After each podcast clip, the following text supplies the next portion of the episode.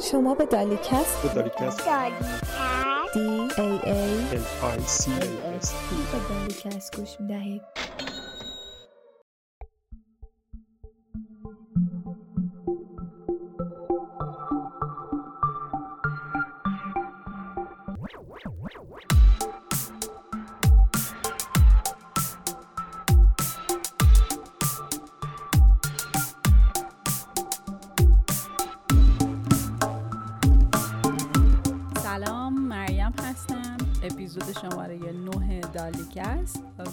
می‌خوام در مورد اینکه زبان چجوری نوع فکر کردن آدم ها رو تحت تاثیر قرار میده صحبت کنم. زبان. یه مسئله که شاید وقتی بهش فکر می‌کنیم بیشتر به زبان انگلیسی یا هر زبان خارجی دیگه ای که می‌خوایم یاد بگیریم و اون چالش ها و سختی ها و دوران مدرسه و کلاس های فوق برنامه بیرون و کلاس مکالمه و reading و writing و آیلتس و تافل و اینا نه همه اینا رو بذارید کنار. در مورد زبان به مفهوم اینکه من نشستم تنها توی اتاقم ساعت یک شب هست. و رکوردرم گرفتم دستم دارم یه سری صدا از خودم در میارم. یعنی تارای صوتی من با استفاده از دهان و لب و تمام سیستم فیزیکی که بدن ما داره داره یه سری اسوات تولید می‌کنه. اینا می‌رسن به مولکولای هوا میان می‌رسن به یه ابزاری که دست منه.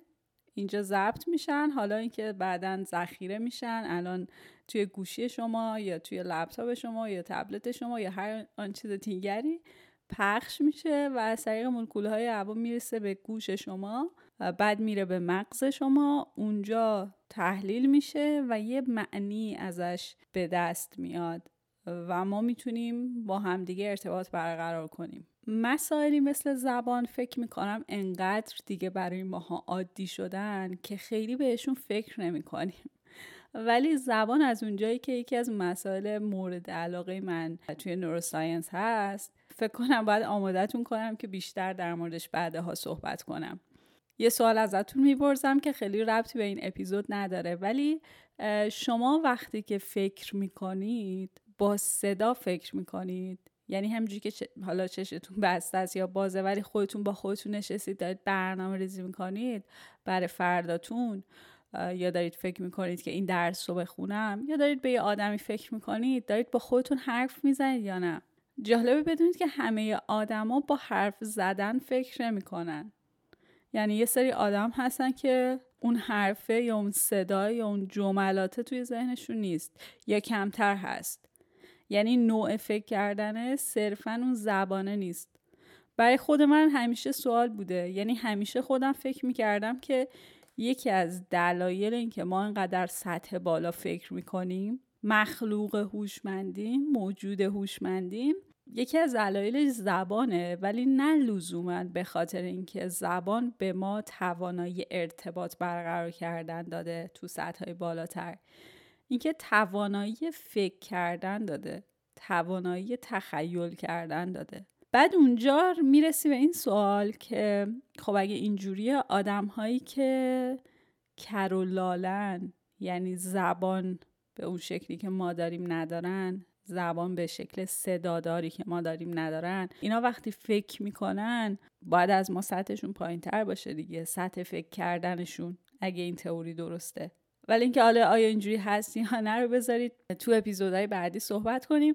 ولی می‌خوام این پنجره سوالی براتون باز شه. این فولدر رو می‌خوام بسازم تو ذهنتون.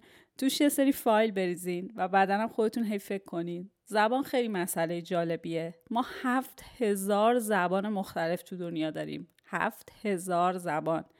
یعنی این مغز ما مغز بشر توانایی اینو داشته که هفت هزار زبان مختلف بسازه. و بیشترم می‌تونه بسازه. برگردیم سر سوال اولمون که چطوری زبان می‌تونه روی نوع فکر کردن تاثیر بذاره.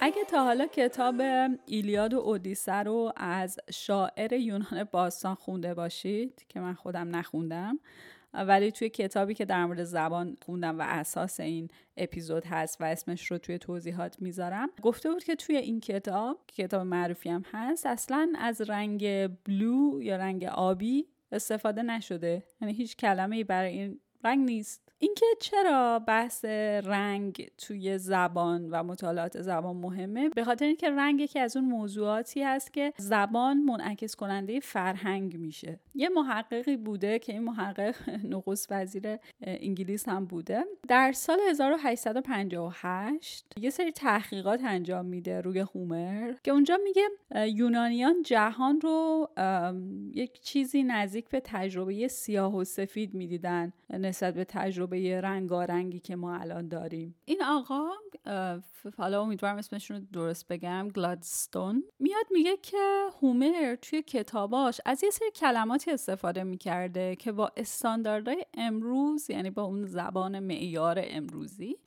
عجیب و غریبه یه خورده. انگار که یه درک غیر پیشرفته یا ناکاملی از رنگا داشته که بیشتر محدود می شده به رنگ روشن و رنگ تیره. به همین خاطر هم هست که وقتی داره چیزها رو توصیف می‌کنه رنگهایی که نه سفیدن نه سیاهن توضیح دادنش براش خیلی ساده نیست. بر اساس همین هم هست که آقای گلادستون میاد میگه که یونانیان در اون زمان درک متفاوت تری نسبت به رنگ ها داشتن. چرا که توی این کتاب چیزها رو میاد میگه مثلا به رنگ اصل نمیگه زرد. یا مثلا میگه که مثل یک شاخه تازه چیده شده ای از درخت به جای اینکه سبز استفاده کنه. و کلا هم خیلی کم در مورد رنگ ها صحبت می‌کنه. مثلا وقتی داره در مورد گلهای بهاری در یک زمینی صحبت می‌کنه انتظار میره که بیشتر توضیحش بده مثلا رنگشون رو بگه. ولی این کار نمی‌کنه. اگه برید بشمرید تعداد رنگ های استفاده شده توی این کتاب رو رنگ سیاه 170 بار به کار برده شده ولی رنگ زرد فقط ده بار. این چیزا باعث شد که این محقق ادعا کنه که انسان اون زمان یا نوع بشر در اون زمان ساختار چشمش بهش اجازه نمی‌داده که مثل الان ما درک از رنگ ها داشته باشه. ولی چرا این حرف رو می‌زنه؟ یکی از دلایلش اینه که مقدار یا تعداد یا تنوع رنگی که اون زمان یونانیا توی اون محیط می‌دیدن متفاوت بوده. مثلا میگه به ندرت آبی می‌دیدن. حالا چجوری دریا و آسمون رو استثنا می‌گیره میگه که خب مثلا برای توضیح آسمون نیازی نبوده به رنگش اشاره کنه چون خب همه می‌دونن آسمون چه رنگه. ولی وقتی یه گل رو می‌خوای توصیف کنی ممکنه زرد باشه قرمز باشه بنفش باشه. بعد میگه اون زمان هم گل آبی نبوده اونجا. یا مثلا چشم آبی خیلی نادر بوده. به همین علته که خب نیازی هم نداشته از اسم آبی استفاده کنه. صنعت رنگ و اینا هم انقدر پیشرفت نکرده بوده که رنگ آبی تولید کنه. در نتیجه خیلی لزومی نمی‌دیدن که یه چی داشته باشن به اسم رنگ آبی. از اون ور ولی مثلا میگه که دلیل این تفاوت می‌تونه تفاوت فیزیولوژیک باشه. یعنی سیستم چشم آدما توی اون زمان با ما تو این زمان فرق داشته. یعنی مثلا اون موقع آدما اصلا رنگ آبی رو نمی‌تونستن ببینن. در خب برای چیزی که نمی‌تونستن ببینن اسمم نمی‌تونستن بذارن دیگه.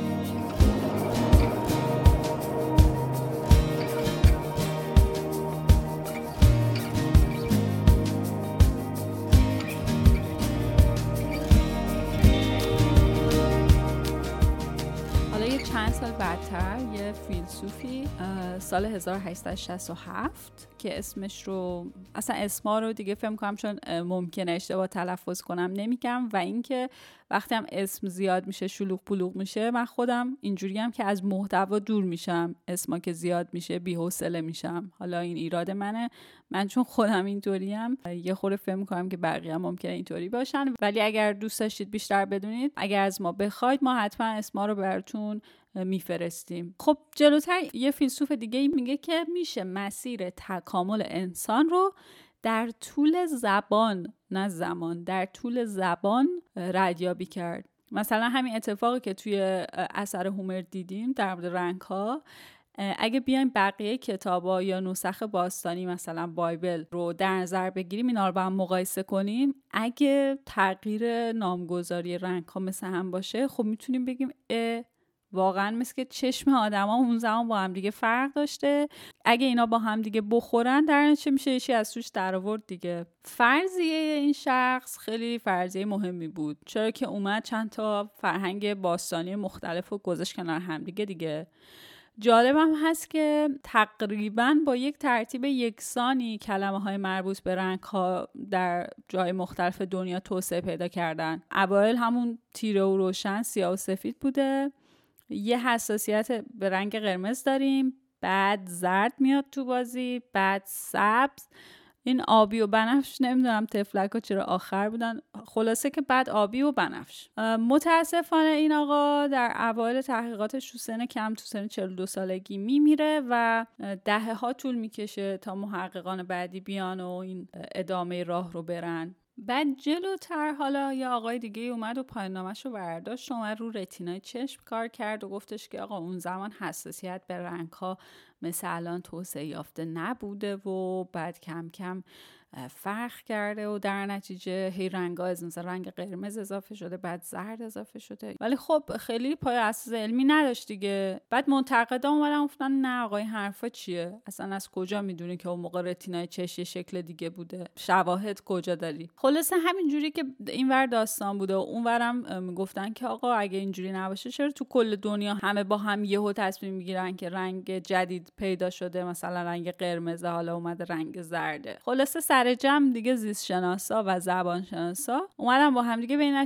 که آقا نمیشه فقط بیایم زبان رو نگاه کنیم بعد بگیم که ما تغییرات زیست شناسی و فیزیولوژیکی و تکاملی انسان رو در آوردیم. نه همچین چیزی نمیشه. خیلی پیچیده تر از این حرف هست. مثلا وقتی ما میگیم شراب سفید که سفید نیست واقعا. اون مثلا سفید گچ دیوار که نیست. چی بین زرد و حالا یه خوردم گاهی به سبز هم ممکنه بزنه. یا مثلا میگیم گیلاس سیاه که خب واقعا سیاه نیست. قرمز تیره است دیگه. یا مثلا تو داستانای کوتاه این نقل قولای کوتاه خیلی قدیمی تو فرنگای باستانی که میاد حتی قبلتر از زمان هومر در مورد سنگ لاجورد صحبت میشه. سنگ لاجورد یک سنگ آبی رنگه. بعد خب این پیشنهاد می‌کنه که آقا حتما رنگ آبی رو می‌دیدن که بین اون همه سنگ رفتن سنگ لاجورد و برداشتن. از اون خوششون اومده و خیلی هم براشون با قدر و ارزش بوده و به هم به عنوان حالا جایزه یا پیشکش می‌کردن. وگرنه اگه رتینای چششون نمی‌تونست رنگ رو ببینه که خب می‌رفتن مثلا اون سنگ پاه رو مثلا برمی داشتن حالا اینجا یه پیروزی بزرگ اتفاق میفته و اون چیه؟ یه انسان شناس بوده یک عصب شناس و روان شناس و اون زمان دیگه همه همه کاره بودن دیگه. کی سال 1898 چی میشه؟ این میره یک جزیره ای در استرالیا. خیلی از اسم رنگ ها تو این جزیره عجیب غریب بوده. مثلا کلمه ماما که از مام مشتق شده بوده به معنی خون برای توصیف کردن قرمز، قهوه‌ای و صورتی استفاده می شده. ولی این حقیقت که اونا لغات کمتر مجزایی برای توصیف رنگ داشتن مثلا یه دون لغت داشتن قرمز قهوه صورتی نسبت به بقیه فرهنگا ربطی به بیناییشون نداشته. حالا چطور نداشته؟ تستش کرده بوده این آقا. همه فن حریفم بوده ماشاءالله. یه تستی هست که یک طیفی از رنگهای مختلف اساسا رنگ مو هم هست که به هم هم نزدیک هستن. اینا رو میارن می‌ذارن. بعد از اون اشخاص می‌خوان که اینها رو از هم تفکیک کنن. ببینن اصلا می‌تونن بگن که این دوتا رنگ از هم قابل تمایزه یا نه. و اونا هم بدون اینکه اصلا اسمی برای اون رنگ ها داشته باشن جداشون می‌کنن از هم. بعد میگه که خب آقا بفرما اینا اسم ندارن واسه رنگه ولی می‌تونن جداش کنن. پس اون فرضیه رتینا و تکامل و زبان رو بگیریم بریم می‌رسیم به خیلی اتفاقات تکاملی خیلی اساسا درست نیست. بعد اومدن گفتن بحث صرفا بر نمیگرده به اینکه این جزیره است و حالا مثلا یه خورده زبانشون شاید بدوی تره و این حرفا. شما همین بیاید تو این زمان حاضر یه آقای روس حالا یا خانم روس خانم چون تو رنگا دقیق ترن بذار همین یه آقای روس بیاد توی انگلیس مثلا سردرگم میشه دیگه چون که انگلیسی ها مثل ما ایرانی ها یه دونه رنگ داریم بلو یا آبی. حالا آبی روشن آبی تیره. ولی روس ها برای آبی آسمانی و آبی تیره دوتا کلمه مختلف دارن. و جالبه که اگه بریم بر اساس طول موج یعنی بر اساس دادای علمی فیزیکی رتینای چشم اینا بخوایم بهش نگاه کنیم می‌بینیم که تفاوت طول موج آبی تیره و آبی روشن به اندازه آبی روشن از سبزه خب پس چرا اسم متفاوت نداره تو انگلیسی ولی خب تو زبان روسی؟ چون که دوتا کلمه مختلف برای این دوتا رنگ هست اونا فهم کنن این دوتا رنگ مختلفه. ولی حالا اون سوالی که پرسیدیم که اگه اینجوریه چرا کلماتی که برای نامگذاری رنگ ها هست در طول زمان ترتیب یکسانی داشته تو جای مختلف دنیا توضیحاتی براش ارائه دادن. مثلا اینکه مفهوم رنگ هم توسط فرهنگ مشخص میشه هم طبیعت یا اون نیچر اصطلاحا. مثلا چی؟ مثلا میگه که رنگ قرمز. خب یک دلایل طبیعی داره و دلایل فرهنگی که چرا این اولین رنگی بوده که تقریبا توی تمام فرهنگ ها اسم دار شده. چون که خب توی طبیعت قرمز یک حالت خطر داره دیگه. اون رنگ خونه. و از طرف دیگه هم یک نشانی هست برای اینکه یک زن آماده باروری شده. خب اینا رو بذاریم کنار هم. منطقیه که برای همچین رنگ مهمی اسم بذارن. بقاء انسان انگار که وابسته به اینه دیگه. هم خطر و هم زادآوری توی این رنگ هست.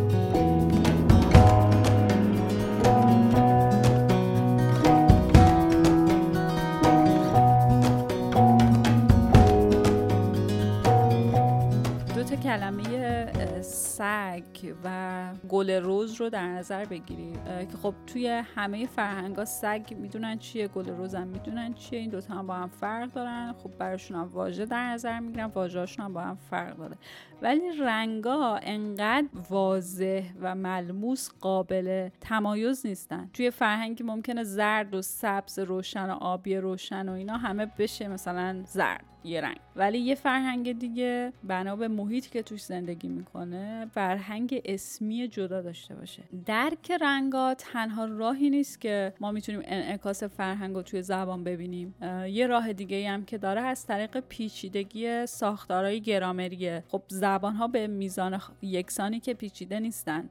ولی خب از اون طرف مقایسه پیچیدگی زبان هم خیلی سخته دیگه چون چیو می‌خوایم مقیاس قرار بدیم؟ مثلا بگیم که زبانی که ساختارهای پیچیده تری داره سختره یا اونایی که بیشتر استثنا دارن سختترن یا اونایی که آواهای صدادار دارن سختترن یه خورده اینجا قضیه پیچ و پیچ میشه. مثلا یه جامعه که کوچیکه احتمال اینکه اطلاعات مشترکی بینشون به اشتراک گذاشته شده باشه بیشتره دیگه. یعنی احتمال اینکه آدم ها از هر آن چیزی که در اون جامعه داره اتفاق میفته خبر داشته باشن بیشتره دیگه مثلا مثل یه محله. وقتی مثلا توی یه جامعه کوچیک میان میگن که دو نفر از اونا برگشتن برای کسی که مفهوم جمله رو می‌دونه تو اون محله زندگی کرده می‌دونه کلا داستان چیه اونها اطلاعات کافی بهشون میده. ولی تو جوامعی که یه خورده پیچیده تر میشه اون اونها ممکنه که هر کسی باشه مرد باشه زن باشه این زمایر اشاره ممکنه هم اشاره به انسان کنه هم اشاره به اشیا کنه هم اتفاقات بکنه هم اماکن بکنه هم زمانه ها بکنه. یعنی اگه جامعت کوچیک نباشه از قبل اطلاعات نداشته باشی خیلی نمی‌تونی حدس بزنی که الان این جمله که داره گفته میشه مفهوم دقیقش چیه. یا یه مثال جالب که توی انگلیسی ما داریم که وقتی یکی پاش شکسته نمیگه که پام شکست. میگه که من پامو شیکوندم خودم. تو خیلی زبان ها اینطوری نیست و برای خیلی از زبان ها من جمله فارسی خیلی عجیبه این ساختار. با همین ساختارهای گرامری این شکلی توی یه سری آزمایشات مثلا مشاهده شده تو زبان هایی که این ساختار رو به شکل متفاوتی دارن وقتی شاهد یک اتفاق یکسانن مثلا شکسته شدن یک چیز گزارشی که از اون اتفاق میدن فرق می‌کنه. مثلا یکیشون میگرده ببینه کی اینو شیکوند یعنی براش مهمتر اینه که چه کسی مسئول رخ دادن این اتفاقه. ولی ممکنه یک آدمی با یک زبان دیگری بیشتر نگاه کنه ببینه که چی شکست. خیلی براش مهم نیست که کی شیکون. اینم یکی از اون مثالهای مهمی است که زبان نوع فکر کردن آدم ها رو تغییر میده. یک زبانشناسی هست که میاد یه حرف خیلی جالبی می‌زنه. میاد میگه تفاوت زبانها اساسا توی اون چیزی هست که زبان باید منتقل کنه نه چیزی که می‌تونه منتقل کنه. یعنی هر زبانی پاسخی برای نیاز انسانهای اون زمان و اون جامعه خاص به بیان یه چیز.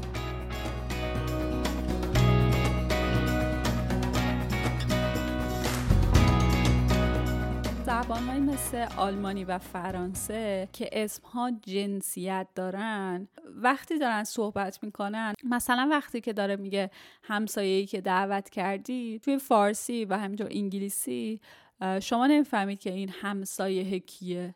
ولی توی زبان فرانسه وقتی میگه همسایه چون این اسم مرد و زن با هم فرق می‌کنه شما کاملا اطلاعات رو به دست میاره که کی داره میاد. اسمای جنسیت دار روی پردازش فکر شخصی که داره حرف می‌زنه اثر می‌ذاره. یه مثال بامزه کلمه پل توی زبان آلمانی جنسیت زن داره. یه خورده پیچیده از جنسیت داشتن این که اسمها جنسیت دارن.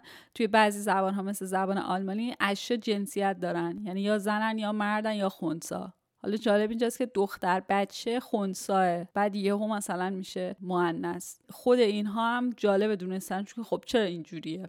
یعنی یک بحث می‌تونه فرهنگی سیاسی و اجتماعی حتی داشته باشه. میگم بحث زبان بحث جالبیه. این فولدر رو ما الان بازش کردیم. هی دیگه می‌خوام کم کم توش فایل بذاریم. برگردیم به مثال پل. پل توی زبان آلمانی زنه جنسیتش. حالا تو زبان اسپانیایی جنسیتش مرده. خب حالا مادن یه عکس از یه پل یعنی یه پل یکسان رو به اسپانیایی ها و آلمانیا نشون دادن. جالبه که ویژگی هایی که آلمانی ها استفاده می‌کردن ویژگی های زنانه بوده اینکه مثلا خیلی زیباست و خیلی آرومه و خیلی شکننده است. ولی اسپانیایی برای همون پل صفت های مردونه آوردم مثلا بزرگ و خطرناک و محکم و اینها. این داستان جنسیت ها کلا جالبه دیگه. مثلا توی زبان روسی آب جنسیتش زنه. ولی خب شما تیبگ رو که داخلش می‌بری چای میشه میشه مرد. یهو. و آره همینطور که گفتیم این جنسیتی بودن اسم ها روی توانایی شخصی که داره صحبت می‌کنه حالا به هر زبانی تاثیر می‌ذاره توی به خاطر آوردن اطلاعات. مثلا توی اسپانیا یه پلی اسم مردانه یا زنانه داشته باشه احتمال اینکه آدما به یادش بیارن بستگی به اسم داره دیگه. مثلا اگه اسم مرد باشه راحت تر یادشون میمونه چون اون جنسیتش مرده. یه مثال قابل توجه دیگه از اینکه چطوری زبان میاد روی نوع تفکر ما تاثیر می‌ذاره رو توی یک زبان بومی استرالیا میشه نگاه کرد که به صورت منحصر به فردی یعنی یه روش رنگ فقط مال خودشونه توی توصیف آرایش فضایی دارن. یعنی اون سیستم خودمحور که بر اساس خود آدمه توی جهتیابی یعنی اول خودتو می‌بینی بعد مثلا می‌خوای بگی که کمد کجاست میگی راست منه یا چپ منه؟ یعنی بستگی داره که من کجای دنیا وایسادم دیگه. اشیا دور من چیده شدن.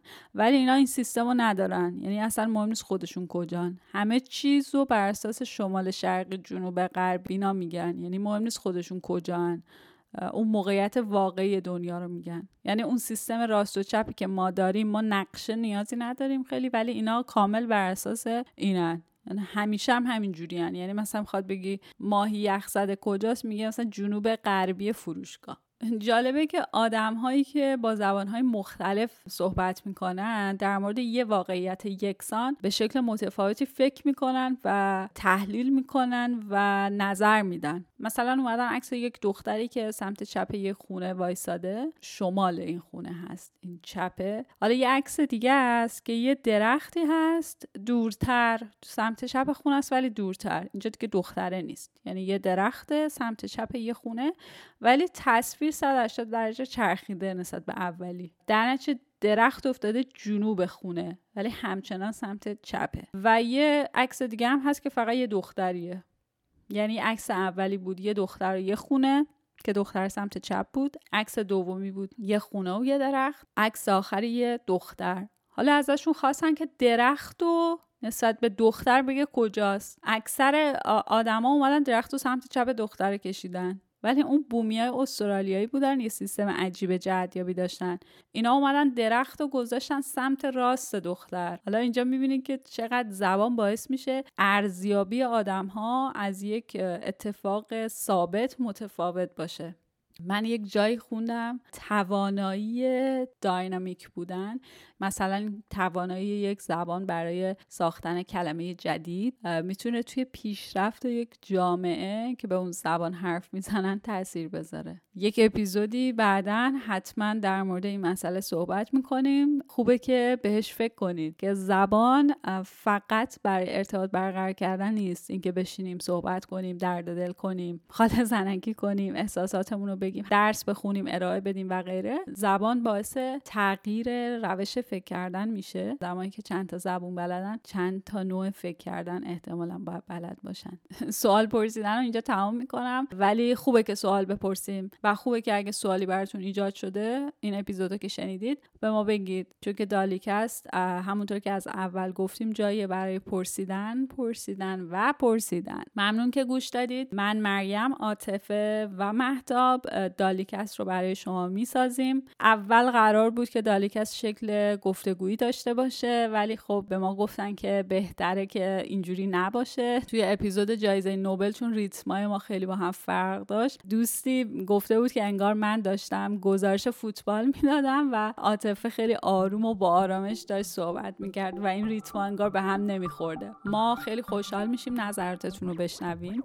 خیلی توی کار ما تاثیر گذاشته خودمون می‌دونیم. و اگه ما رو دوست داشتید به دوستان خودتون هم ما رو پیشنهاد بدید.